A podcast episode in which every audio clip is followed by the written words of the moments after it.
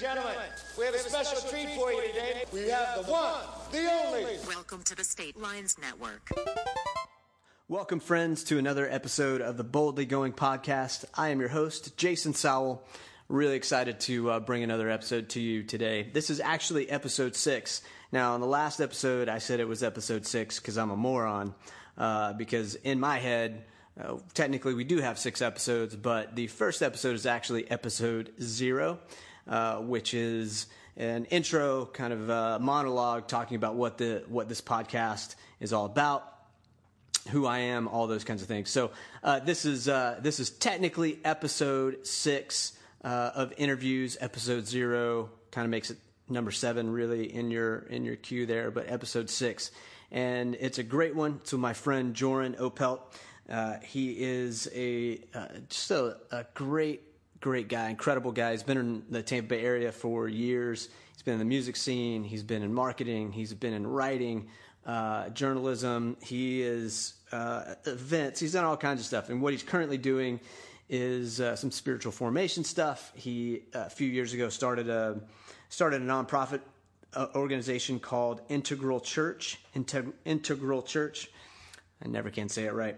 Um, and it's a uh, interfaith nonprofit committed to community service, religious literacy, and personal transformative practice and uh, he's doing uh, doing what he loves, and he's great at it. He expands my brain. He makes me think. Um, we talk a lot. We get real deep in this episode, so uh, kind of get ready for that. Strap in. Uh, we get deep. We we talk about uh, the divine and the mundane. We talk about holding healing space for each other. We talk about his family and uh, just how they have encouraged him and helped him be a better person. So uh, hopefully you get some encouragement out of it. Uh, I think it's a it's a fascinating talk for me. Uh, I learned a lot out of it, and uh, hopefully you will too. So again, thanks for all the feedback. Thanks for listening to the episodes. I hope it's encouraging. I hope you're finding some joy and encouragement out of hearing these stories and hearing people within the Tampa Bay community and other other places in the United States. That are doing what they love. They're boldly going. they're following their dream, and as always, uh, please check out the uh, the State Lines uh, podcast network. Uh, go to the go to state-lines.com. Uh, check out the articles there. Check out uh, the other the other podcasts. if you love sports, there are podcasts for you there. There's articles for you there. If you love nerdy stuff like I do, if you're a comic junkie, if you love movies, entertainment, that kind of stuff, there are podcasts and articles for you there. Uh, if you just if you like stuff like this, uh, there's if you like to hear people ramble, we got the podcast for you. So go check out State Lines Podcast Network there, and also again, please check out uh, my organization, Current Initiatives. You can check that out online, engagecurrent.org, and see what all we're doing there. Uh, in the community, we actually just did a, uh, uh, a mural on a laundromat here in the Tampa Bay area and we're really excited about that. If you go to the website, find us on uh, social media, you'll find that. You'll see what it's all like. Check that out. And uh, again, thank you so much for listening. Thanks for being friends of the podcast and and listening. And really excited to bring Joran to you today. Episode six. Strap in. Get your uh, get your brain ready because it's a it's a little heavy. So here we go. Episode six. My buddy Joran Opelt.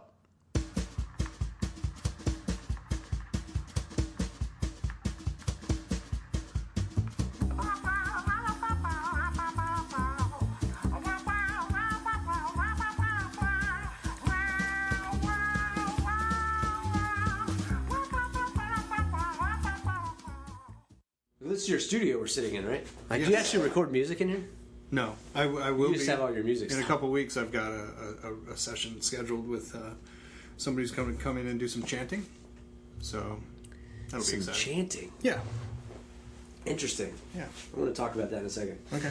Um, so yeah, like I said, we're recording. Uh, welcome everybody to the podcast, the Boldly Going podcast, where we talk with people that uh, I call creative, brilliant, inspirational people of the universe on planet Earth. Dun, dun, dun. We right, yeah. We Is there uh, a bit music? Is there a bit of music that comes in underneath? uh, no, but there should be. I feel like. Yeah, you're right. Yeah. I feel like it's got to be a space theme though, because I'm, you know, we're. Oh, yeah, that's Doctor better. Who? Yeah. Yeah. there we go. A little Doctor Who lead in. That would be awesome.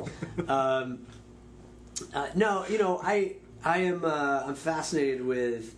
Well, one, I'm fascinated with the universe anyway, Yeah. and I'm fascinated with the idea that we are, you know, we're this one planet in the expanse of space, and uh, you know, we live on planet Earth, so this is the place that we can influence and do things with. But I'm also fascinated with the idea. Everyone always talks about like aliens. There's got to be there's got to be existence on other planets. You know, somewhere as big as the universe is, there's got to be an existence. the of odds life. are. right? That's what they say. Yeah. And everyone's everyone thinks that oh man that would be amazing. That's the fascinating thing. To me, the more fascinating thing would be that there is no other life on any other planet. That Yeah. we're it. That we truly are the life of the universe. That would be a pickle, wouldn't it? yeah, that'd be amazing to me. Yeah. NASA'd be pretty upset. That right? Yeah. Yeah. All those people that Yeah. all their tax money yeah. got yeah. spent. yeah. But that to me is like you know, and there's like some TV shows that uh, I don't know if you ever watched Battlestar Galactica. No, Um, no.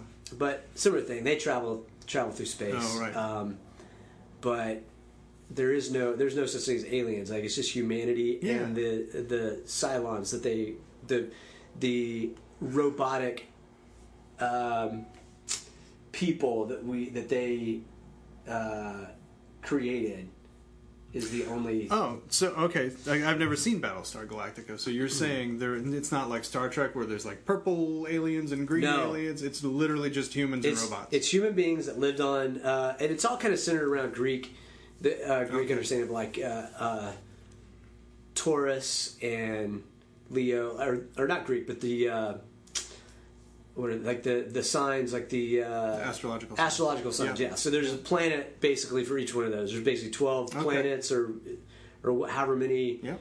number of the astrological signs there are. Um, and so you're either a Tauran because you were born on Right. Taurus, or Okay. you know, and the the is it twelve? Are there twelve of those? there's 12. Okay. And so. then the thirteenth planet, which is the ultimate, like, um, it's the mythological planet, is Gotcha. Earth. But but Ah. Earth is the it's somewhere in space in space, but that's the thing that they believe in. It was almost like the the the heaven or the future Interesting. place kind of thing. Okay. But it's there's a whole long backstory. But it's basically just human beings that exist on these planets, and at some point they created the Cylons, which are um, uh, what's the word I'm looking for? They're they're sentient Yeah, androids. robots, yeah, Yeah. androids they created, um, and it turns into a war between the Cylons and the humans. And um, but like Skynet style, Yeah, Terminator a little bit. style. A little Okay, bit, yeah. Got it. Um, and it's all, but it's also very centered around religion and, Okay. you know, the there is a belief system that of many gods, and then the and then the crazy ones are the ones that believe in the existence of one God, like one creator, Mm-hmm. Right. and all that. So it's kind of a it's an interesting thing, but a recurring theme for them is um, uh, this is all of this has happened before, and all of this will happen again. Okay. So the like the theme of the show is basically there's this there's kind of this outer existence of quote unquote angels or beings or some kind that also exist within the recurring storyline, Right. but they're kind of on the outside watching humanity go through its cycle of Okay. uh, you know birth and Right. advancement and Yeah. creating robots and The the dharmic wheel, the wheel of dharma yeah, turning. yeah, yeah, yeah, and like the implosion Yeah. that that creation brings to humanity, and but it's happened before. We've seen this cycle happen before. Maybe they'll make a different decision this time around, Ah, right. and then it right. kind of fast forwards to like our modern day Earth lifestyle, and you know, middle of New York City, and you see these robotic things like all these machines and all that kind of stuff, and they're like, maybe they'll make a different decision this time around. Right. You know, it's a very fascinating This is cool. idea. But yeah, so anyway, uh, to me, that's the more fascinating side. Right. humanity is the only Right. life existence in the universe. We have to get along. yeah. Now yeah, yeah. we really have to learn how to deal with one another. Right. Right. Right. So we've been talking for like five minutes already, and none no one knows who they're listening to at this point. So And uh, if they're still listening, then yeah, they all kind of went, "Oh, Yeah, these these guys are crazy." Right. Uh, but anyway, so we're in uh, we're in St. Pete. Uh, welcome to the podcast, boldly going. Here with my friend Joran, Yeah. uh, Joran Opelt. Yeah. Do I pronounce your last name right? I never know if I know, pronounce it correctly. it's funny. Yeah, Opelt is one. Half of the family says it that way, and then Oppelt is another. Like the Minnesotans say Oppelt. Hmm. Okay. You know, or whatever. But yeah, Interesting. Opelt's Uh, good. my last name is the same way. The joke in my family is that uh, it's so I pronounce it Sowell. That's how I grew up Right. pronouncing it. Most people, when they read it, uh, if they give it a if they attempt the pronunciation, it's always Sowell Right. or Sowell, Mm-hmm. which is totally fine. I don't usually correct anybody, but the joke in my family was always because there are part of the family that pronounce it Sowell. Mm-hmm. So the joke in the family was always the the rich side of the family pronounces it Sowell. Ah, All yes. us commoners pronounce Yes. it Sowell. Yes, you know. exactly. So. Uh, okay, so Joran Opel, Yep. or Opel, whatever, however right. you want to That's pronounce right. it. Short or Uh, long, works both ways. Uh, we're in St. Pete in your uh, in your makeshift studio, kind of a That's artist workspace. Yeah. Um, and uh, Joran is uh, one of my favorite people in the world because you expand, you probably more than anybody else I know, uh, on a on a very spiritual level, metaphysical level, um, expand my my world, my brain, my thinking about cool. stuff. Thanks, man. Um, founder of Integral Church yeah, um, consummate musician, yeah, yeah. Retired musician. retired musician. Okay, Right. retired musician. You've Right. had a varied life, uh, career-wise. You've lived in. your. Are Uh, are you native to St. Pete? I actually don't even know that. No, uh, Wisconsin. Born in Wisconsin, and then Okay. moved down in '92. So went to Clearwater High and lived on the beach. And Okay. Did that whole thing, beach living, and then moved out. You know, and Okay, bought a house in Seminole with my wife, and then now we're in St. Pete, where we, Okay. we belong. Got it. Yeah. So long time. Oh, we're gonna get into this. we're gonna get into that Tampa, Yeah. Tampa, St. Pete, Clearwater. I worked. I crossed that bridge. I drove. You know, I worked in Tampa for 11 years. You know, I loved working in Tampa and living in St. Pete. I felt I had the best of both worlds. Okay, Yeah, I can't let my girlfriend listen to this. but I love living in St. Pete. yeah. I always uh, no, I'm not going to say that. I, I love St. Pete as well. I love I love the whole Tampa Bay region, Yeah. which a certain part of the Tampa Bay region does not like to be included in the Tampa Bay region. They Sure. like to definitely say, "No, I'm from this specific place." Right. Uh, it starts with a T. Uh, no, no, it doesn't actually. that is the that is not the one. Ends in Ampa. Uh, no, that's actually not the one I was going to go with. That's all right. That's fine. Uh, so, um, so, but you've been here for a long time. You've been in you've been in St. Pete, Yeah. Tampa Bay area for a long time. You've seen it Yeah. grow and change and all kinds of stuff. Yeah, I guess so. I mean, especially being in like playing music, like being in the music scene, and remember going to see my friends' bands play at the State Theater, and Hmm. having that be like a big deal, and then you know having bands of my own, and getting into that whole scene, you know, for so long. That Yeah. was, that was great. That was fun. Uh, that's you know that's a good question. Let's start there. I was gonna I was gonna start with Integral Church, but let's come back to that. Um, music. I mean, you've been in the music world for a long time. You've lived in Tampa Bay for a long time. Um, to, how have you seen the music scene change, or what what's different? What what do you miss, or what's better? you know, not being in it anymore, it's hard to say. It's hard to have compare it. But when I was in it, it was uh, it was really great. There were a lot of us that were working together.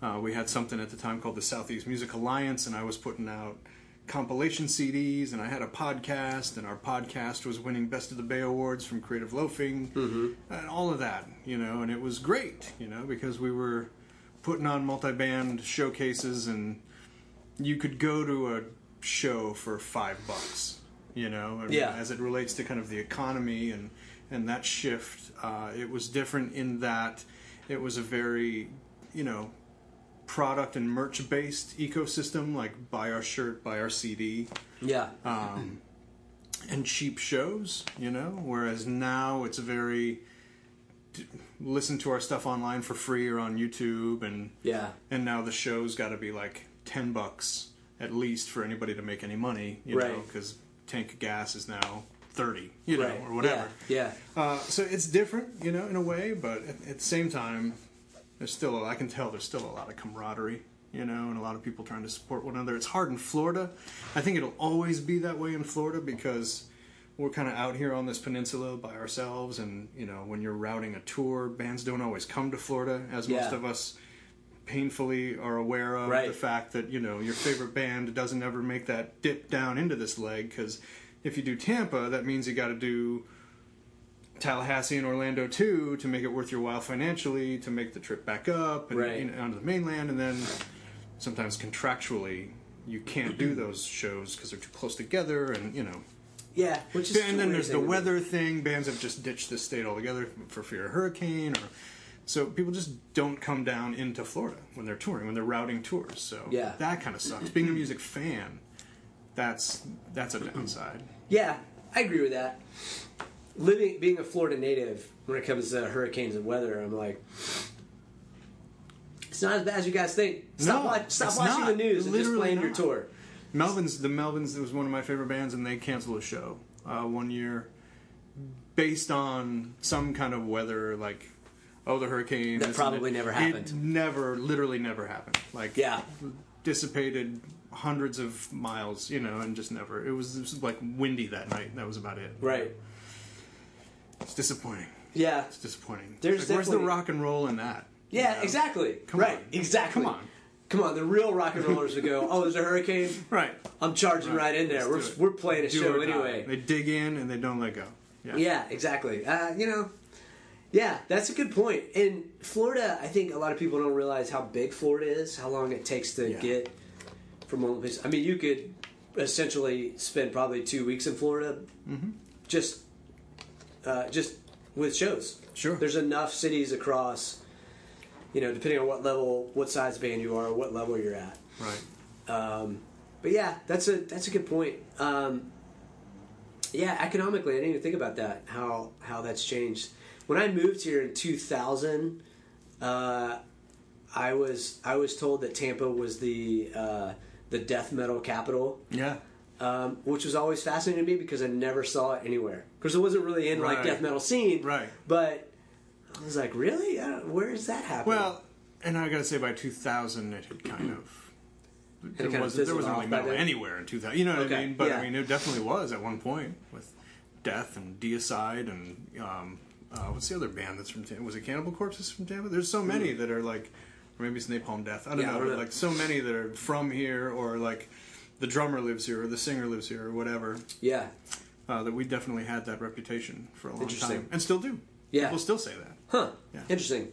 And Florida is a fascinating state with that because there are, like you said, a lot of it. Florida gets looked over a lot or overlooked a lot when it comes to music, but there's so many great musicians or bands, maybe not necessarily full bands, but like you said, like the drummer for Yeah.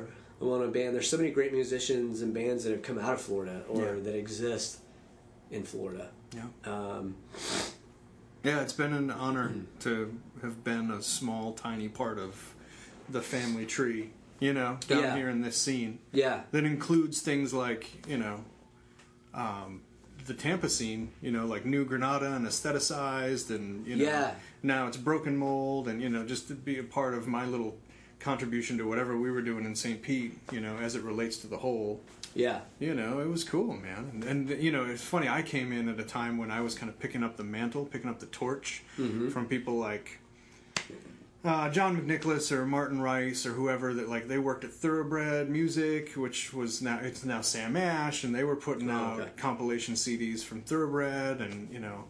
Uh, there were definitely and New Granada was putting out comps back in the day too, and everybody was just kind of. There was a Southeast Music Conference that that happened in Tampa that uh, we for a few years in a row, and then we decided in St. Pete to kind of bring that back. So there was one year that we did the Southeastern Music Conference downtown. We flew some label reps in, and you know, like did it up, and had showcases and the you know the venues and panel discussions, and did that whole thing. And you know, we we you know for those that were there, for those really special moments and those really cool events. That was uh, those are some great memories. you Yeah. know? So Yeah. yeah. That's cool. I you know I I, so, I think there's probably a, a little bit of a resurgence of stuff that's coming back, like you said with Broken Mold and Yeah. New Granada. There's like there's some there's some good stuff. I'm, Yeah. I'm excited about, um, and just some new bands that are coming out of here too, out, out of Tampa and St. Pete. I wouldn't know.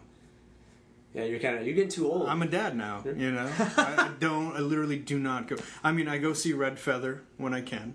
Then Okay. I love Mark to death. Like he's the best, and whatever he does, I'll go see if I can. Jerry X is a friend of mine. I'll go see her if I can. Mm-hmm. Uh, Sean Kyle, he's got. He used to be in the Bovilles. He's got a new band. Uh, the rest of the band's from Baltimore, I think, but AMFM. okay. AMFMs or AMFMS, I don't know how you pronounce it, but they put a new band together and now they're starting to tour to support the album. So, I mean, there's a it, the Sons of Hippies and now they're called Yeah, now they're called Pleasures. Oh, I You didn't know they changed Jonas name. drummer Jonas moved to Chicago. And, Okay. You know, but there's a there's a handful of bands that like I'll go see. you Yeah. know. I mean, mainly just because of my time with them, we kind of developed friendships. you Yeah. know. But I'm not seeking new music anymore. Okay. Like it's not in me to go like I gotta go see who the hot new thing. You know what I mean? right. Like I'm Yeah. not. I don't have the little label anymore. I'm not putting showcases together. I don't care. I, I Yeah. literally don't care.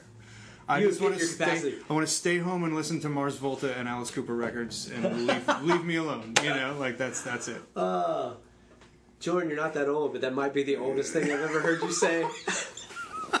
Yeah, it's Like, true. That's true. When I was a youth pastor, I used to tell I used to tell kids because they would always my students, you know, they typical teenagers make fun of their parents and Right. like uh, they don't know how to dress anymore, and you know Yeah. their music is old, blah, blah, all that kind of stuff. I used to tell students uh, when we would when we would do some kind of teaching on family or you know dealing with your your parents and all that kind of stuff. When I always tell them, listen, at one time, your parents were cool yeah, they were into all the cool music. They Yeah. dressed uh, trendy, all that kind of stuff. Right. And the reason they don't is your fault. the reason they're not that way anymore is your fault. Right. You came along, Right. and you sucked it all out yeah. of them. Threw a wrench in the whole thing. Yeah, and they don't. You you know you took all their energy away. They don't have time anymore. Your mother and I used to own this town. Right. the classic parent statement. You don't even know. Yeah. You don't even know what I used to do. Totally. Yeah. Uh, yeah, that's fascinating. So, yeah, you said you have kids. I'm. Uh, I do want to talk about your kids for a minute because your kids are the coolest. I love They're uh, alright. your your daughter. Yeah. Um, is the cutest, coolest little girl. She, and she's not so little anymore. She's like a tween now. Uh, I know, I don't like it. Ten She's- years old, but still, she's like listening to, you know, Melanie Martinez and Okay. My Chemical Romance and all this other Pierce the Veil and what you know, Okay. whatever. But she's got the coolest name.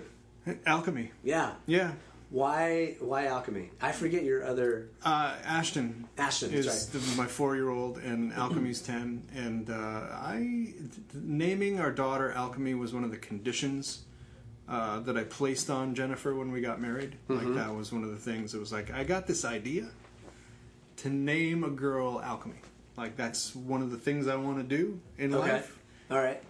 Are you down? Like, can you support me in that? Can we make that happen? And she was like, "Yeah, we can do that." And then you pulled the ring out. Like right Okay, out of the gate. Like that might have been our first date. Like, Oh, wow. Sitting on the beach, going, just want to run something by you real quick. the, you know, if then. you no know. big deal. Right. But so that was early on. We had that planned out. Pretty much. So why? Why though? Why did you want to name a girl alchemy? I mean, not only is it like a word that people need to know about, right? Like the alchemical process of transformation as it relates to the individual and individuation and, and in the Jungian process then in the 50s that he was then referring to the alchemists as Okay. somebody who had insights into how the mind and the soul works, um, but also uh, there was this kind of sense that these people, these scientists, the earliest scientists in Persia, the, the alchemists, studied the universe, studied creation, the cosmos, in secret, in private, because by doing so, they were violating all these religious rules, right? By, Like breaking into the programming, the behind the scenes of the creation. The part of the outcome was to convert like lead and base metals into gold. Like they thought that they could transmute or change the elements by introducing other elements or just by whatever. Right. So there's this kind of perception of the alchemists as the um, opportunistic, get rich quick, trying to change, you know, the Midas, like trying to change dirt into something valuable. Mm-hmm. But really, the spiritual, the kind of intuition of the alchemist is that everything starts as dirt and can turn into something valuable. Oh, that's fascinating. Right? So alchemy is the process of change, the process of transformation. Interesting. And there's like seven steps to the alchemical process. And like I said, Jung wrote about it because he was all into that. But the, the word itself just has always fascinating me. I think there was a character in a Phantasm movie named Alchemy too, and that might have Okay. had something to do with it. Everything's always influenced by Horror movies. or movies of some kind. She's lucky her name's not Jason Voorhees. it's just like yeah, Oh man. or Freddy Krueger. So uh, say that say that thing again about like alchemy is essentially the belief that dirt, like you Yeah, like as dirt and then lead or can be- base stone, base metals, right? That this can be it can be changed changed by into- putting it in a beaker and boiling it, and you know, But it can be introducing changed into something- mercury, and then eventually you'll have the lodestone, the Something mother stone, which is like gold. Yeah, Oh, exactly. interesting. Which obviously never happened because we know now, because of science, that that can never happen, right? But alchemy was never science. Alchemy was a combination science, biology, chemistry, geology, psychology, spirituality. You know, those value spheres, the I, we, it, morals, art, science, hadn't been separated yet, right? We hadn't reached the Renaissance, the Enlightenment. So Okay. these were all things that we just lumped into one pot and that the church frowned upon. Interesting. Uh, that's just a fascinating idea to me too, because um, e- even though I don't know, maybe it, maybe it was intended that way because it wasn't purely scientific, um, but just that idea of like that basis of things, dirt, whatever it is, can be changed and made into something beautiful and valuable. Yeah. And that ultimately is the alchemical process, right? Turning something something base into into something valuable. Interesting. But as long as you're applying that to like your own life, your own practice, I mean that's where you start to reap rewards from that process. Yeah. Interesting. That's so that's so cool. So, uh, all right, daughter alchemy. Yes. Obviously, your wife was like, "Yeah, that's cool. We can." Yeah, do it." whatever. So- I probably all that that I just said, I probably said to her in that moment and was like, "So what do you think?" Right? Listen. like I pitched it. I gave her the Right. pitch. Like, here's why we need to do this. And she did not think you were crazy Right. and didn't go. She didn't run the other direction. All right. Yeah. Yeah. That's that's awesome. So, um, so skip skip ahead to years later because I think a lot of that informs what you're doing now. It sounds like uh, It does. Integral Church. Yeah, it does. And you know, and then yeah, for ten years I was a musician, and for ten years I was in media. I worked at Creative Loafing, was the marketing director there, and then Mm-hmm. I, for a year after that, I was the, worked at the Straz Center, was marketing for uh, the Patel Conservatory, and then yeah, I mean, I got on a spiritual path. Um, I don't know, probably eight years ago, and you know, for a couple of years I was a prayer chaplain at a Unity Church here in St. Pete, and started taking classes and courses and I'd been ordained online for years just because a bunch of people needed me to do weddings. Okay. And so I was like kind of ready to step into something I didn't know what. Oh, the old online ordination. Absolutely. It's coming very handy. and uh, it, it, it became pretty clear to me that what was happening was this this lineage of spirituality that this kind of it started in India in the 30s with Aurobindo, Sri Aurobindo, and uh, there- he, when he designed something called the integral yoga, which is just basically a bunch of different yogic practices. It was like pranayama or um, hatha yoga or rama yoga, different forms of yoga. Okay. And he just kind of said, "Well, this is all yoga, right? There's just one yoga. It's the way we live our life. It's the, it's the integral yoga. It's the complete yoga." Okay. And so, the, and also he he introduced the idea that that things kind of unfold through time, right? That things evolve or unfold in stages. Um, he definitely introduced the idea that there is a an ascending version of spirituality that that uh, also needs to take into account the descending spirituality. Ascending means we are reaching up to God, and descending means God is reaching or breathing down into the world, creating the world. Both are very real. Both Yeah. are true. you Yeah. know? uh, religions tend to kind of take one approach or the other. Right. So it's just kind of a, a idea of leaving behind either or thinking and, and embracing both and a spirituality of both and, you know. Right. And then Jean Gebser and uh, Whitehead, who's process theology, all these things st- started to kind of show us that yeah, things do unfold in stages. And even we were talking about spiral dynamics, Don Yeah. Beck, Yeah. Ken Wilber, um, all these people started to say, yeah, they do unfold in stages, and you can't skip any of these stages, right? And not Yeah. only uh, does consciousness unfold in stages or become more increasingly complex over time, vertically, but then horizontally, we have these different states of awareness, right? And that are, you know, from our waking, from our body, from our bodily waking state, all the way out through subtle and kind of causal, non-dual witnessing awareness. You know, Yeah. it can be achieved through contemplative prayer or meditation, or yoga even. So all of these dimensions of spirit or spirit in action, the unfolding of of, of spirit in the world, um, kind of called me into spreading this message of integral spirituality. And there wasn't anything like a group or a you know, usually there's like you go on meetup.com and you can find somebody talking about Oscar Wilde or whatever. You know what I mean? Like Yeah. there was literally nothing here. There was nothing in Florida, you know. Hmm. So, you know, I woke up in the middle of the night and decided to plant a church, basically. Start up a church, you know. That's what we did. We Mm-hmm. Yeah. started it up 3 years ago.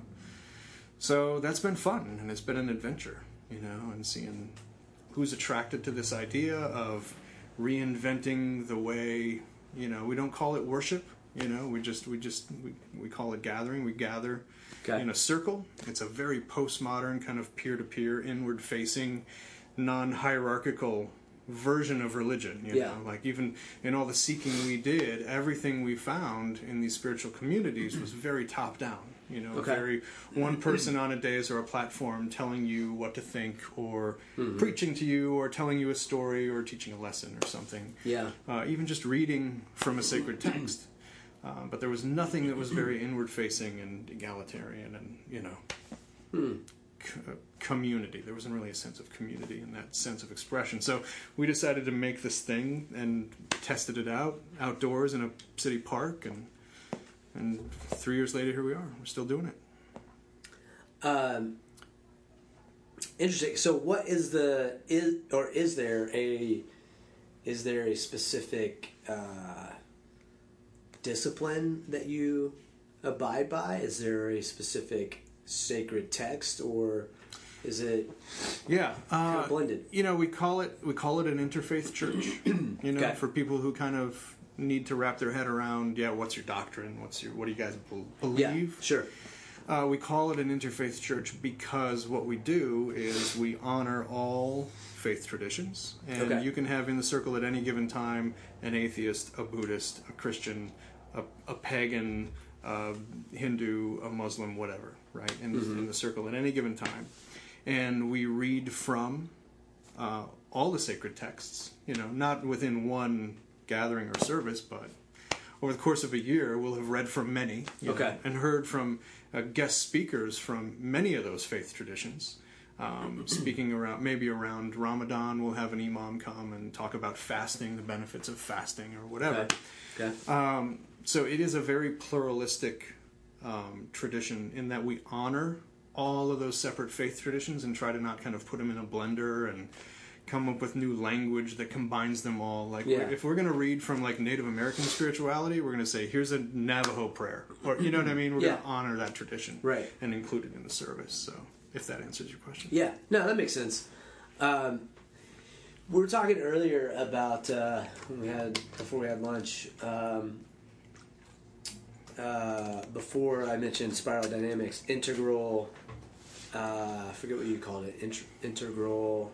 When we were talking about leadership and all that. kind of Oh yeah, well, there's integral theory now. Integral kind theory, of was that's what born it in is. the '90s. um, that you know, integral spirituality or inter- integral yoga influenced but integral theory then, in you know, in the '90s became something else that included uh, the model, like the all quadrant uh, model, or like something like spiral dynamics, or that um, that um, there are various lines of development. Uh, Yeah. Within each, you know, holon, we call things holons, where everything's a whole and a part simultaneously. Yeah, yeah. Right. That- that's And that was something Yeah. that was coined by Arthur Koestler in the 50s. Like the word holon, H O L O N, is a thing that he proposed, and that it was that it had two faces, inward facing and outward facing. So everything has these kind of like Janus, uh, like the Roman god Janus. Okay. Uh, which is the the god of the marks like where we get January marks the beginning of the year. One's Okay. one face is looking back, one face is looking forward. oh, interesting. So the holon is something that has these two faces or drives, right? An individual drive that is this agentic.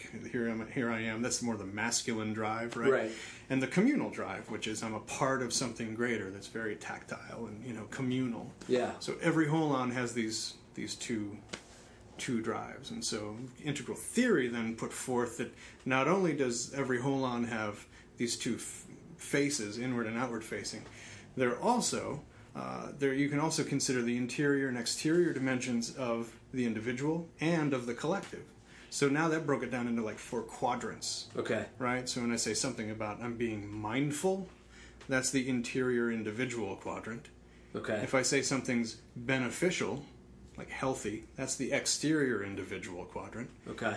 If I say it's optimal, right, or that no, the optimal, I'm sorry, is your health. Beneficial is something that's good for the group, so that's the interior of the group, interior of the collective. That's the lower left.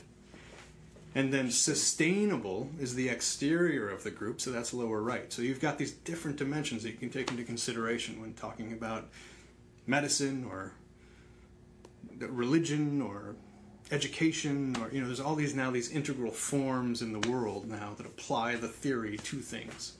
Interesting. so integral leadership like we were talking about is becoming like this management style. Yeah. so like where are you falling on the on the map? Where is your team falling on the map? How do you measure performance? Are we is it are you being the most mindful the most optimal the most beneficial the most sustainable in all of these quadrants? You know it's a, it's a method of leadership now as well. Interesting. So individual, optimal. What else? so the interior individual it's mindful Mindful. in the exterior individual it's optimal Okay. in the interior collective, it's beneficial. And in the exterior collective, it's sustainable. Interesting. That's fascinating. Yeah, it's good stuff.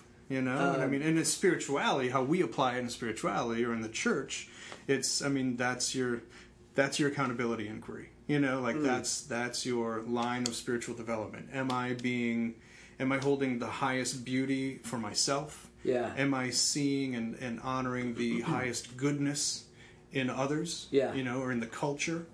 And am I seeing and witnessing the highest truth, the most truth in nature, in my surroundings?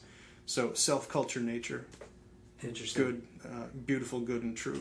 You know, and that's how it maps into kind of spiritual practice. Wow. So you know what's interesting about that is that the like the culture that I grew up in spiritually. Um, in I grew up I grew up Baptist and through different factors outside of that there was some progressive thought in that and then there were some that was very staunch conservative hold to this hold to this thing. One of the things that's interesting to me about this idea integral um, theory being that not only are you mindful of other people but you're mindful of nature as well and your effect to that. The interesting thing about the the counterculture I came I came up in was that uh, like with recycling or something like that, it was always like, well, what's the point? It's all going to burn anyway. Right. You know, God's going to come back and He's going to burn the, He's going to burn this earth and He's going to create a new Right. a new earth, which I always thought was weird because to me the the gospel or you know from my from Christianity the gospel was always taught like a futuristic thing. Yeah, one day Yeah. when I die, I'm going to go to heaven if I Sure. believe this thing, and uh, you know God's going to create a new earth, and I'm going to have this Right. new this new thing, so I don't have to worry about right now. And every, most, I want to say most, maybe not every, but most religious uh, institutions or, or expressions have some form of that, which is what is their eschatology, right? Just Right. What is the next life, right? Right. What am I looking forward to? Right. But that's the one kind of Janus face looking forward. Yeah. Right. Uh, the, the I think the thing that I'm fascinated by is a lot in a lot of ways Christianity is is the one that solely looks to the future, not as good at looking at the right now. Okay. Because to me, the gospel is not just about the future, but it's about right now. Like the gospel has to be truth for humanity, has to mean something for right now. You're now. saying Christianity historically has been very forward looking, yes, but the gospel itself, in your reading of it, is very right. in the in the moment. Yes. Very be here now, Yeah, as Ram right, Dass would that- say. Right. Yeah, that Yeah. Uh, life can have purpose and meaning now. Life is, um, you know, Jesus said, "I came, I came that you might have life." Like I'm here now. And we were talking about earlier with the about the the idea of the disciples looking at Jesus and saying, "All right, when are you gonna?" Right. When are you going to plant your flag? I know you're Yeah, here to, yeah. to build the new kingdom. When are you going to start? When are you going to overthrow the government and build your new kingdom? Right. And he said, "No, no, that's not." Well, yeah, and it wasn't the disciples. It was the. Oh um, yeah, sorry. It was the not the Philistines, but the um, yeah, the soldiers demanded to know Yeah, where it would come.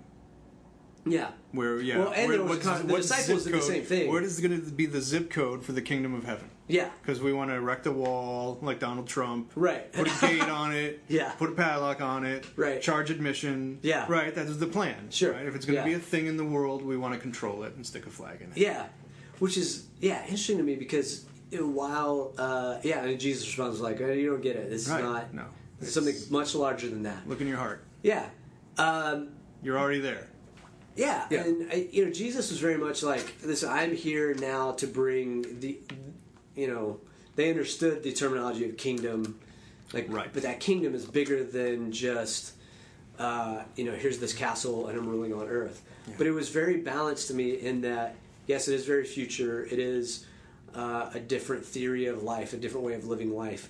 Um, but it's also about living that life right now. Yeah. And so I find it interesting when people go, well, I'm not going to do that because why don't they take care of the earth? Because it's going to all burn anyway. Sure. When I'm like, And I'll have a hundred virgins in heaven when I, you know, pay streets of gold.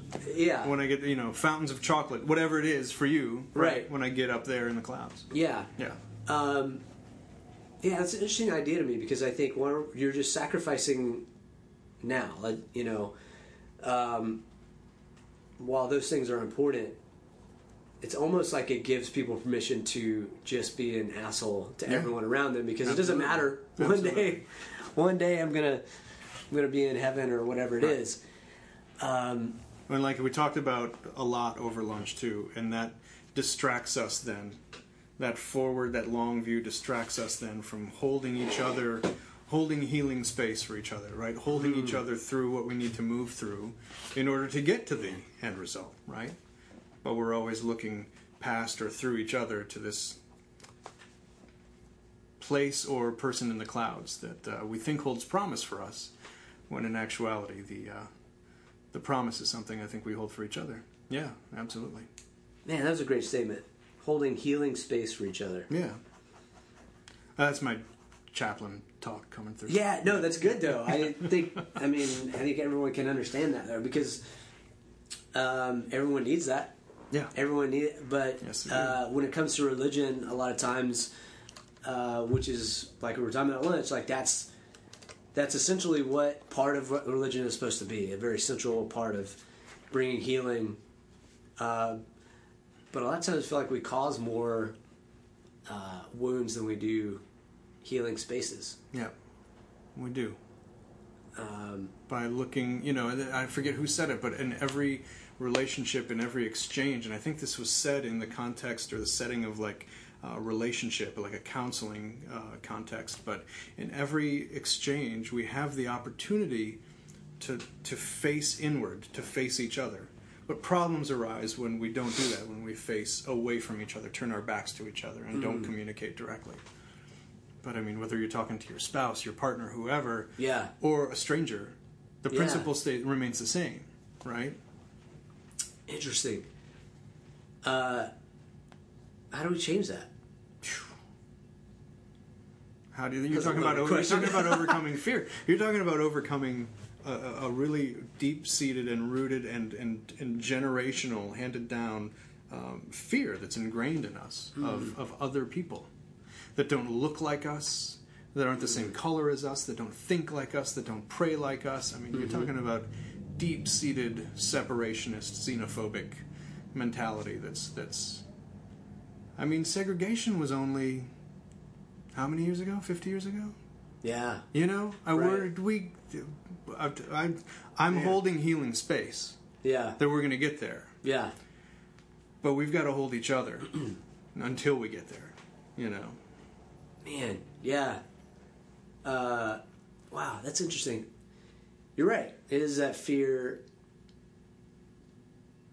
It is that fear thing. I don't, man. You said something there, made me something I was going to. Well, let me say one more thing because what you brought up spiral dynamics. What spiral dynamics tells us is that we all move through these stages, right? From archaic, which is survival based, to Right. tribal, which is you know kind of you know it's the the first emergence of loyalty to a group. Yeah. Uh, but then you shift to kind of traditional conformist mentality, and Right. then into like modern thinking and kind of you know, and then you get into postmoderns. I mean, you got to move through stages like the warrior stage, which is very feudal and territory based. Right, And that's right. where those soldiers were demanding to know where the kingdom would appear. Oh, right. They were speaking from the war, the red warrior level in spiral dynamics. And Jesus is way up on the spectrum at like integral, mystical, holistic, turquoise, ultraviolet, Right, right. saying, "Dude, it's in your heart, bro." You know what I mean? Yeah. Like you are Yeah. Mm-hmm. not speaking each other's language. So part of the problem is that we're not speaking the words that you know. I mean, you've got to speak to somebody at the language of red, like Donald Trump is doing. He's doing a combination of red and blue, Yeah. right? And to, in order to pull people in, and then you move them through the fulcrums up this spiral of development, and take Right. the ability to kind of take more and more perspectives, the more the ability to include more and more worldviews in your thinking. Yeah. But you've got to start at the beginning and work your way through. Why do you think? Um, because I- I'm a believer that religion or spirituality, whatever whatever term you want to put on it, um, was meant to be and is essentially supposed to be the breakdown of those fears of that separation of each other. That um, you know that it, it's meant to be. It's meant to view other people, other human beings, through the filter of Jesus or whoever, of that person is as valuable as I am, and they need to be loved and cared for, just like I need to be loved and cared for. Yeah. And that's part of my job Mm-hmm. to love and care for that person. But I feel like so often it like religion does the complete opposite to to people, Well, or it creates the idea like it creates more separation than it does. here's the thing: keep in mind, spiral dynamics oscillates left and right, or top and bottom, depending on which way you're l- looking at it, right? between concern for the individual and concern for the group. So even at the Mm. tribal, most basic stage, there's still concern for the group, Yeah. but it's of your tribe. Oh, interesting. Yeah. And then okay. even a green, postmodern, egalitarian birth of the internet, pl- you know, uh, all voices are equal, women's rights, this whole thing, it's concerned for the group, but it's like humans. You know what I mean? Right, So yeah. you've got this kind of spectrum.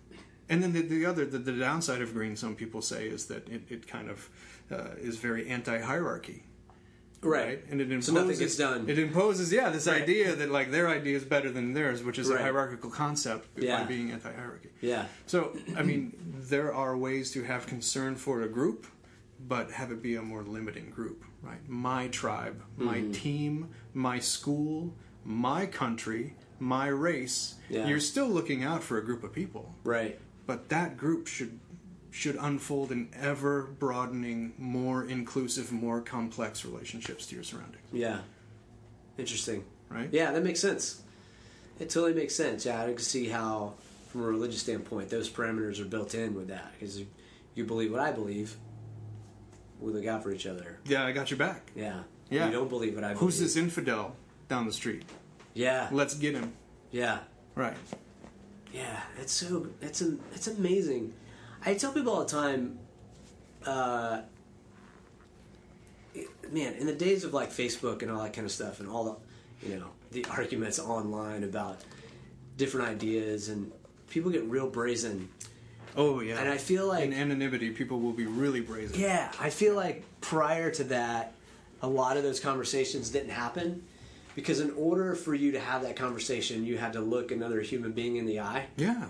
Oh, there was no anonymity before. And either you didn't have the conversation Yeah. or Or you got punched in the face. did. Oh, yeah, you got punched in the face, or in that conversation, you handle that conversation differently because you saw Absolutely. that person in front of you as a human being. Yeah. um, and that scares me because I feel like as far as like we continue to advance in certain things, but we at the same time that we advance, we uh, don't advance. We go backwards Right. uh, with some of that stuff.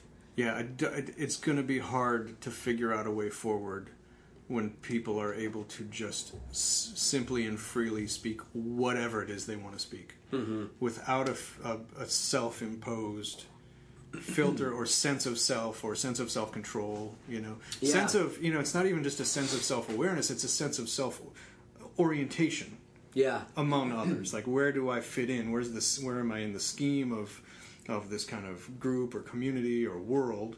Right. Right. What is my voice? My, how does my voice affect others? There's no sense of context. Right. These people yeah, that just blah blah blah. Yeah. Right. Comment freely on whatever it is that their mother used to tell them.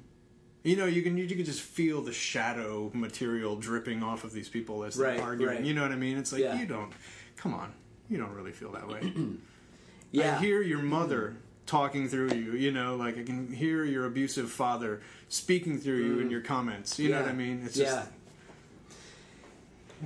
So, conversely, the hard part of that is uh, also treating that person with grace and respect as well. You hold them. Yeah.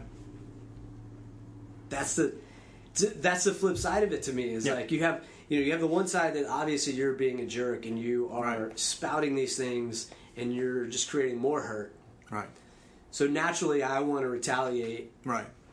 and i want to either cause you hurt or i want to shut you up Right.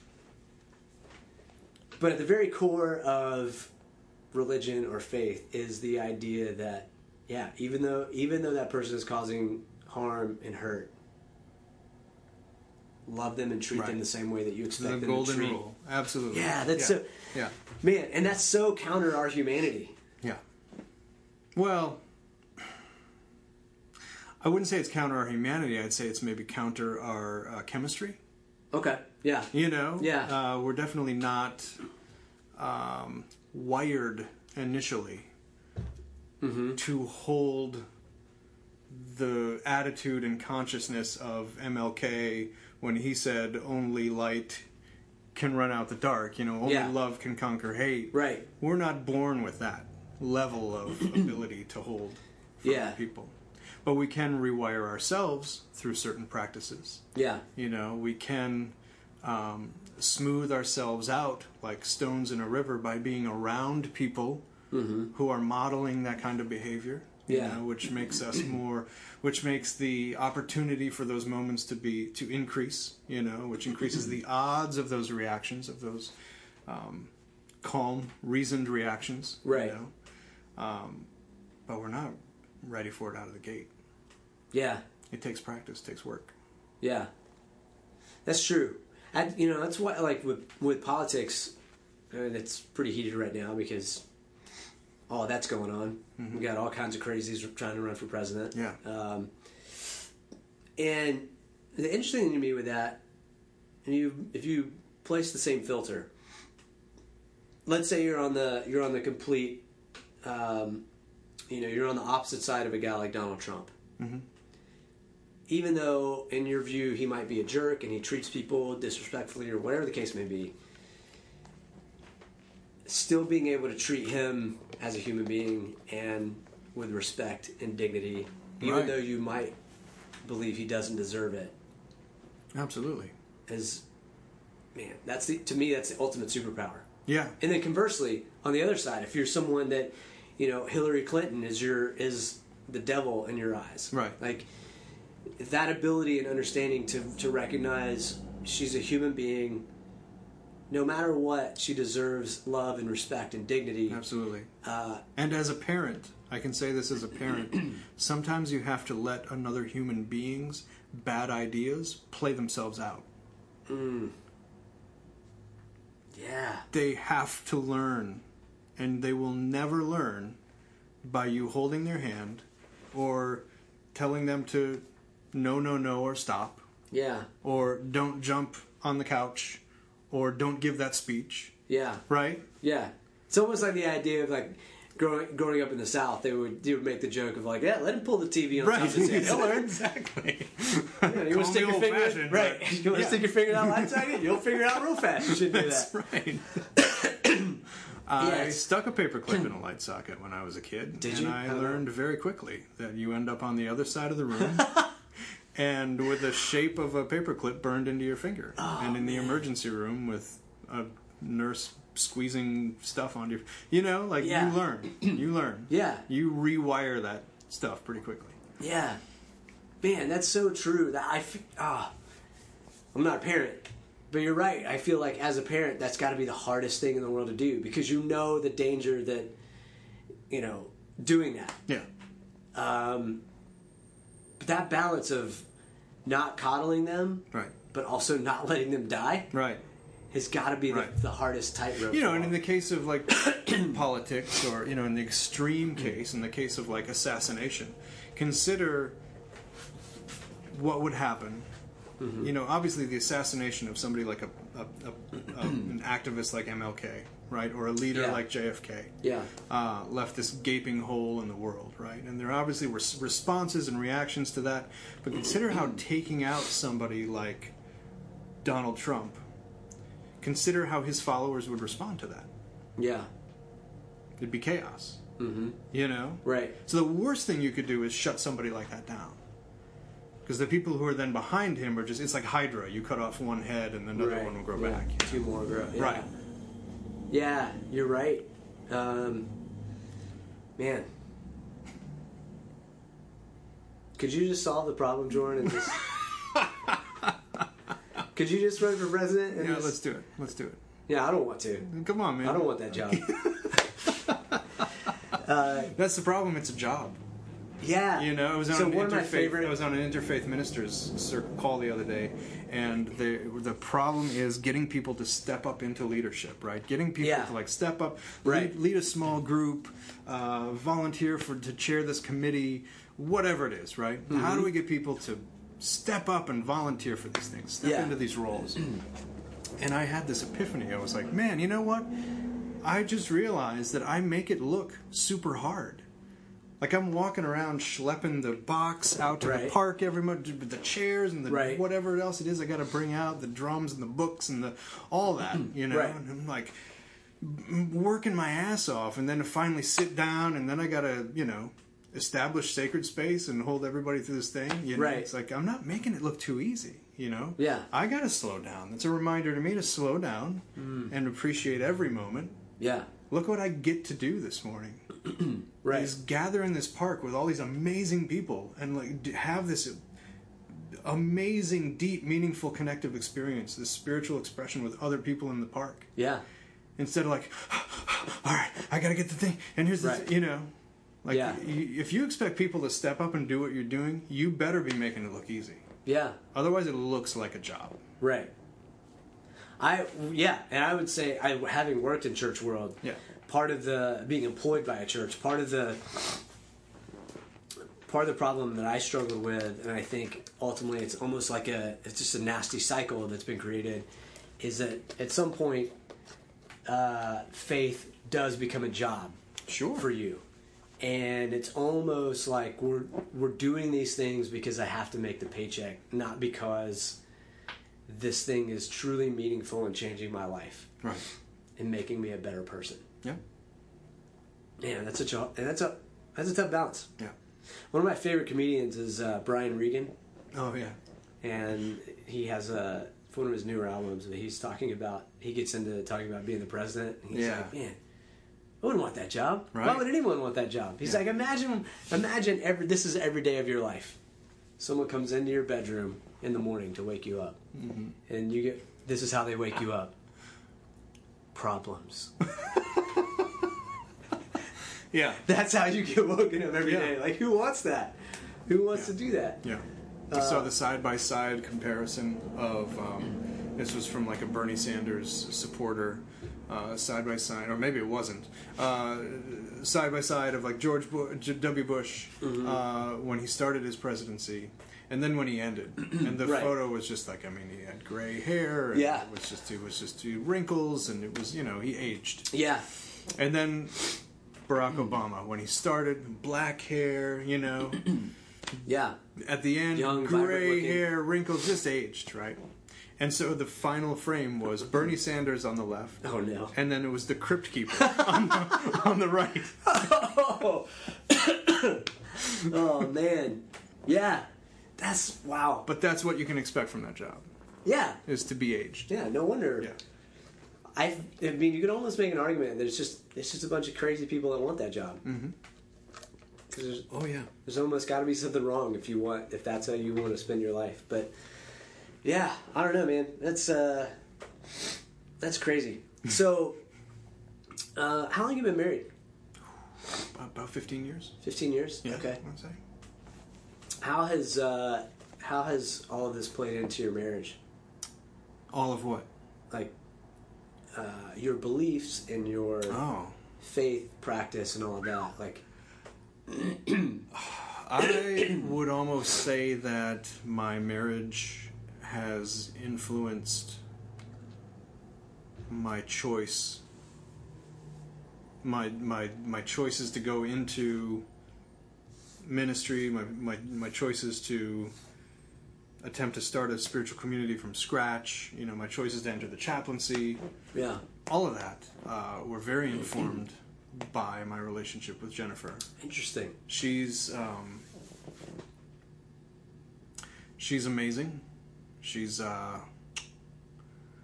my best friend. I can tell her anything. Mm-hmm. You know, she is a leader, a, a, a quiet, silent leader, but like she's a CEO of her own business, works at home, runs her own company, has for five years. Um, I look at her and I see like the leader I could never be, right? And I'm sure there's things that I do that she could never do or wouldn't want to do. But she also comes from this family of like her mother is a yogi and an Ayurvedic practitioner, and like hmm. Her stepdad is this um, guy who used to be in radio and, and now has just become like a real model for me as like a male elder. Uh, we take new dads when we find out somebody's having a baby. We take them out to sacred lands and we have this like rite of passage, fatherhood rite that we do for them. Yeah. The, her family has so influenced what I do that I, I wouldn't be where I am without her. Interesting. Yeah. Wow. Yeah, I guess most people don't really think about. It's usually yeah. I mean, that's the reason I asked the question that way. It's usually like you would think someone's faith informs their marriage or their relationship, stuff like that. Yeah, no. When I met her, I was still at like you know Spiral Dynamics. I was still at like Orange, modern, achievist, Yeah. science, truth, Yeah. empirical evidence. You know, people Yeah. turn to atheism. You know, um, and or at least scientism. You Yeah, know, people right, right, people right. turn different ways at Orange. Um, but then moving through Orange to Green and like discovering ah, I don't know, man. There's just I, I, I shudder to think of what I would be without ha- having her in my life. She taught you how to love, Yeah, absolutely, like really love. absolutely. How to love, how to forgive, how to lead, how to do everything, everything I didn't know how to do.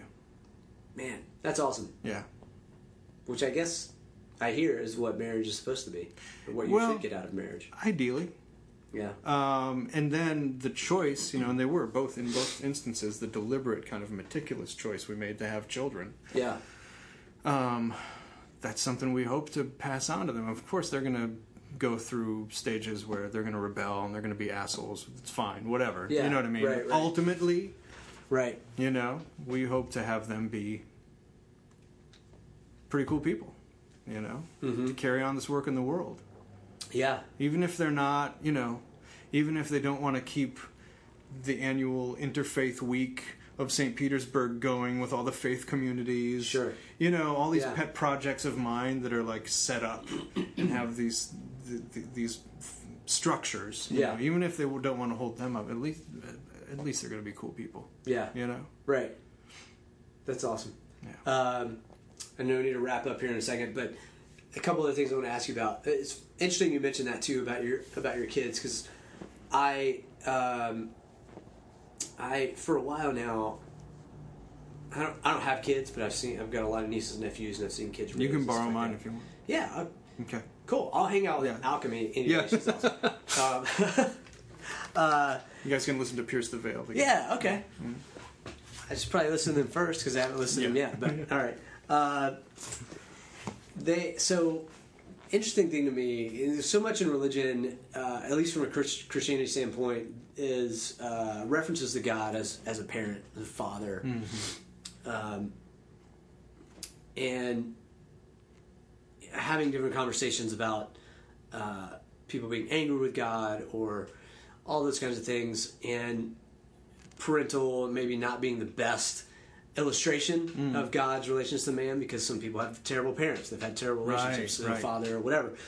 Um, but I've, I've come to this idea that like you being mad at God or being angry or spitting in God's face, whatever, like uh, God's okay with that.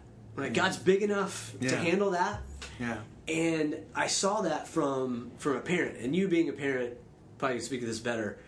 You know, alchemy. Let's take alchemy. One day she, you tell her to do something, and she rebels against you and says, "No, I hate you." Right. Whatever. Says all these hurtful things and leaves and go, just goes and does her own thing. Right.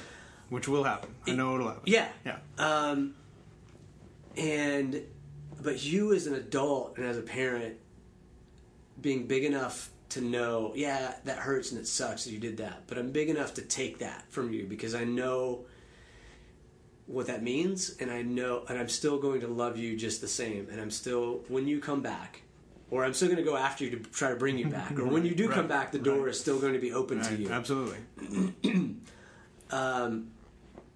that to me is the side of God that I I wish every person could see or experience or, um, you know, understand that you wouldn't run after your daughter in that point and and I'm gonna well the fact you said you might punish her There might be Right, consequences of that but you're not gonna like push her into traffic and like what's Right. the what's the worst Right. horrible thing I can do to you Right. I brought you in this world. I'll take you out. right yeah exactly Pull a Cosby on her. Yeah, Yeah. exactly. Um, so, I guess my question is, why? Where do you, or do you have a thought on where that perception of God came from? That God would not respond to us in that way, as a as a loving parent would to their kid, in in that. Like that, That that we expect God would That God would be would puni- strike us down, would be punitive. Yeah. And would be wrathful. Yes. You're asking me where that idea came from? Mm-hmm. Other than the Old Testament? Yeah, but I mean broader than that. I mean, in a, in a, Okay. in a, in a, uh, yeah, because there's all. I mean, you could. There's all kinds of perspectives on that. Sure. I mean, But I guess, yeah, I guess that, I- it would be how you read that. okay, yeah, So, based on your perspective on the reading, yeah, where you are, your stage of consciousness, if you're reading it from a kind of traditional conformist uh, worldview, or whether you're reading it from a, um, you know, modernist achiever worldview, or Yeah. whether you're reading it from a warrior, you know, Yeah. worldview, it's going to inform how you interpret that language, that Yeah. shared language, right? And that's where we get the meaning Sure. of that from. But also, it's how you're. It's the method, right? It's the translation Mm-hmm. of how you're reading. Uh, are you reading it figuratively, or linguistically, or historically, or allegorically, or you know, how are you reading that story? yeah, And so there's Well- Mm-hmm. metaphysical Christianity, right? Like the Unity Movement, New Thought, religious science, Christian science that reads these passages of Scripture completely metaphysically, right? Completely that this is Father, Mother, God, that, you know, gender, you know, while it was the nomenclature of the time to use the word father, now, today, when we open the book, we read it this way. you Yeah. know? So it just depends on how you read it and when. Somebody throw this in there because yeah, okay. So And a half hour Testament- later, somebody cuts you off in traffic, throws you the bird, and guess what? You're going to open it up, you're going to read it completely differently. That's same. Yeah, that's a good point. Yeah, that's true. So people always say that about, well, God was this wrathful, angry God in the Old Testament and all that. Yeah, but did you read the New Testament? Right, exactly. Because he, what's there? Two parts to a whole. There are You two know, parts they're- to a whole, and one that is much larger and more inclusive than another. You know, I mean, Right. Um, one that not refutes the other, but definitely proclaims to fulfill the Right, other. yeah. Right. So I guess that's why I ask, and that's why that it boggles me that, like, if you read the whole thing, if you make it to the, if you make it to the New Testament and you make it to Jesus, that was Right. the embodiment of love and grace and forgiveness. Why does the why does the other half get held on to more so than that half? Right. Well, if you get to the Beatitudes, if you get to the Sermon on the Mm-hmm. Mount, where he says, uh, "It has been said to you that," Mm-hmm. and then insert wrathful, punitive Old Testament passage here, Mm-hmm. v- comma, "Verily I say unto you," insert radically inclusive, postmodern, turquoise, you know, Yeah. Jesus interpretation of that teaching here, and Right. he goes down the line and Yeah. he interprets all of that stuff for you. Right. Right? Yeah. That's that's How to I- reframe it. How to now in this day and age, he's saying now let's not Right. think about it how we used to think about it. Yeah. Let's think about it differently. Think about it from a modern perspective, right? Think about it here and now. How do you read this lesson? How do you receive this teaching? Yeah. Yeah, I guess that's what the. So now in 2015, where is the verily I say unto you? Right? Mm-hmm. How are we reading it now? Mm-hmm. You know, I'm inter- I'm really interested in in studies of of the Bible that frames it in the postmodern pluralistic context. You know? Yeah. How do we read the Bible in the day of Napster and smartphones and the internet and the ability to communicate around the world with nations and children and mm-hmm. look at the environment we're in now Yeah. new eyes. We're new people. Now go Yeah. back and read it and Yeah. interpret it, knowing Yeah. now what we know. Yeah. You know. Yeah. You just offended a whole lot of people by saying. Hey, I'm in good company. I'm in really good company. yeah, you are. No. Um, so last thing, real quick, I want to talk about your your book, your new book, sentences. Yeah. Tell me about it. Well, sentences uh, started basically as a Google Doc where I would grab like lyrics from songs I wrote, or uh, like if I would had given a talk uh, at Integral Church Service or something, and like uh, you know, say I delivered three pages of a talk or a discussion. There was one line that really stood out. I was like, "Yeah, that sounds pretty cool." You know what I mean? Like Yeah. I just kind of Yeah. started gathering my own little highlights and excerpts. And at the end of last year, I thought, man, I really kind of have enough of these now to kind of put into a little volume, you know. So it's basically like a little inspirational, like daily devotional. Uh, there's not 365 of them. There's only like 60, but I mean, you Yeah. could literally read it front to back, or you could open it up at random, you know, if you're looking for a little meditation on, you know, on something. And uh, yeah, it's just a little book. My second one that's like actually been published, published. Okay. So that's cool. I ordered it on Amazon. Yeah, thanks, man. Which, uh, yeah, of course. Um, one of my favorite ones in here, which I think is very fitting to our discussion, uh, on God, Okay. your sentence on God. Mm-hmm. Trying to wrap God up in all this human language is like trying to toilet paper the sun. yeah. I love it. it's, uh, where did that come from? I don't know. Did you? I Was mean, that something you said, or was it something? Yeah. Okay. Yeah. I mean, I probably said it in conversation Mm-hmm. or via Facebook Messenger to somebody or Yeah. whatever. But yeah, I'm, I don't know. Yeah. That's such a great point because, again, as we were talking about earlier, the you know we're all trying to figure this thing out, but we all have a finite mind trying to explain and understand Trying to something that is- understand mystery. yeah That's right. yeah Yeah. and it's fascinating to me that we're not okay with the mystery Yeah. so much of religion is not okay with the mystery. we right. want it very black and white. We want the it's got to be like you said wrapped up into this human language that Yeah. we can understand and grasp grasp onto. Yeah. Um, so interesting. Um, so to kind of close it out, a couple things, a couple things to ask you. One, uh, one question I always ask people, everyone's on the podcast, is you know the whole idea of this is boldly going. You obviously stepped out and kind of followed your passion. You're, Yeah. you know, you left uh, the nine, the pseudo nine to five Absolutely. type of job, doing doing the thing that you love.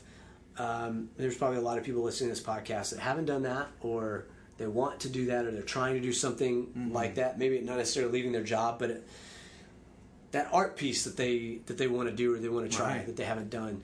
My question is always: Do you think every human being has the ability to boldly go, step out, and and change whatever that thing is to?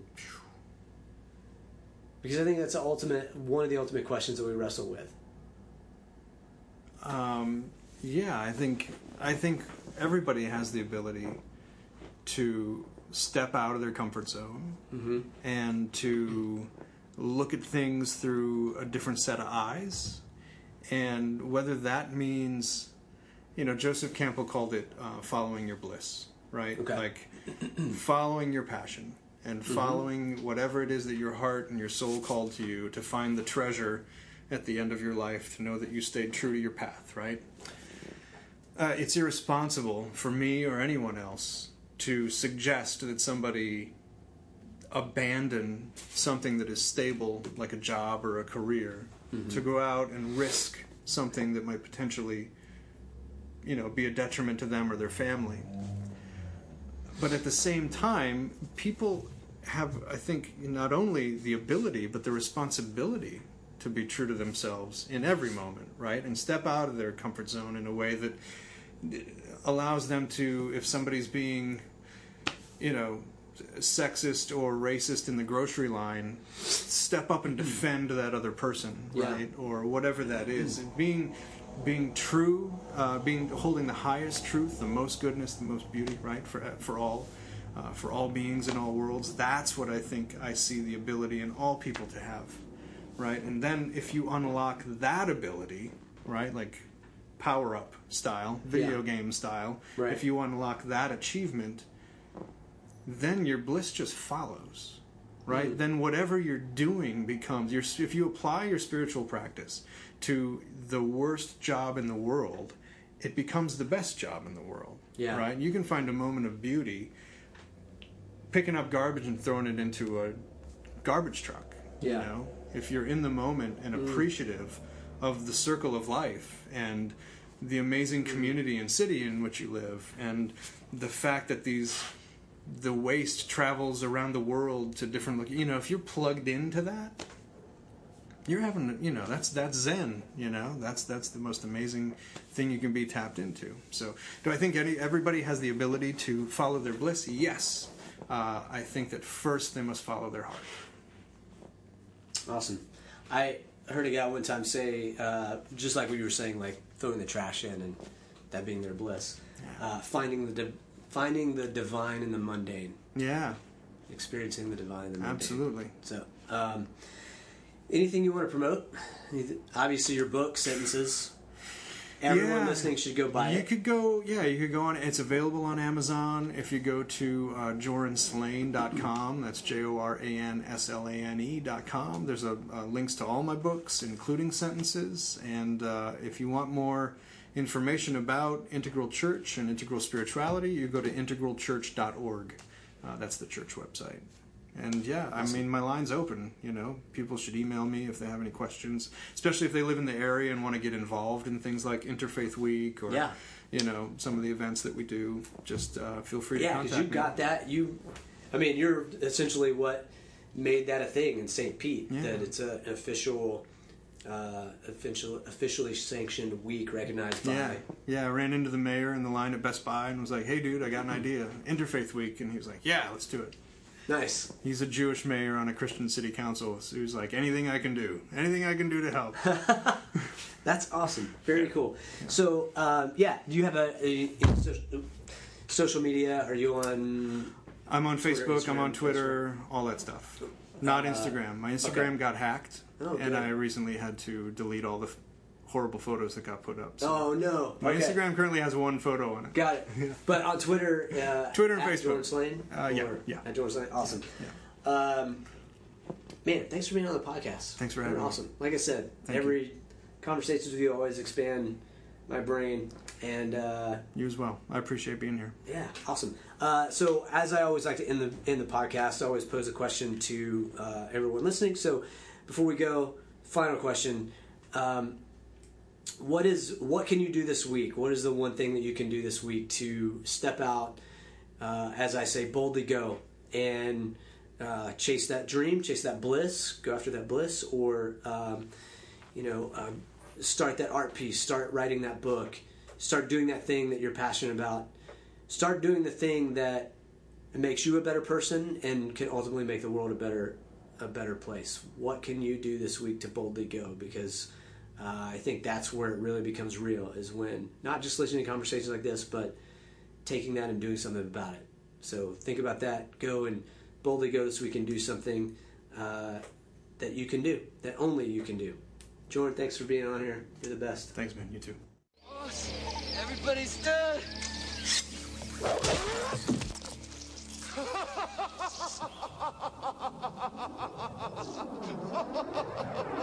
Friends through eternity,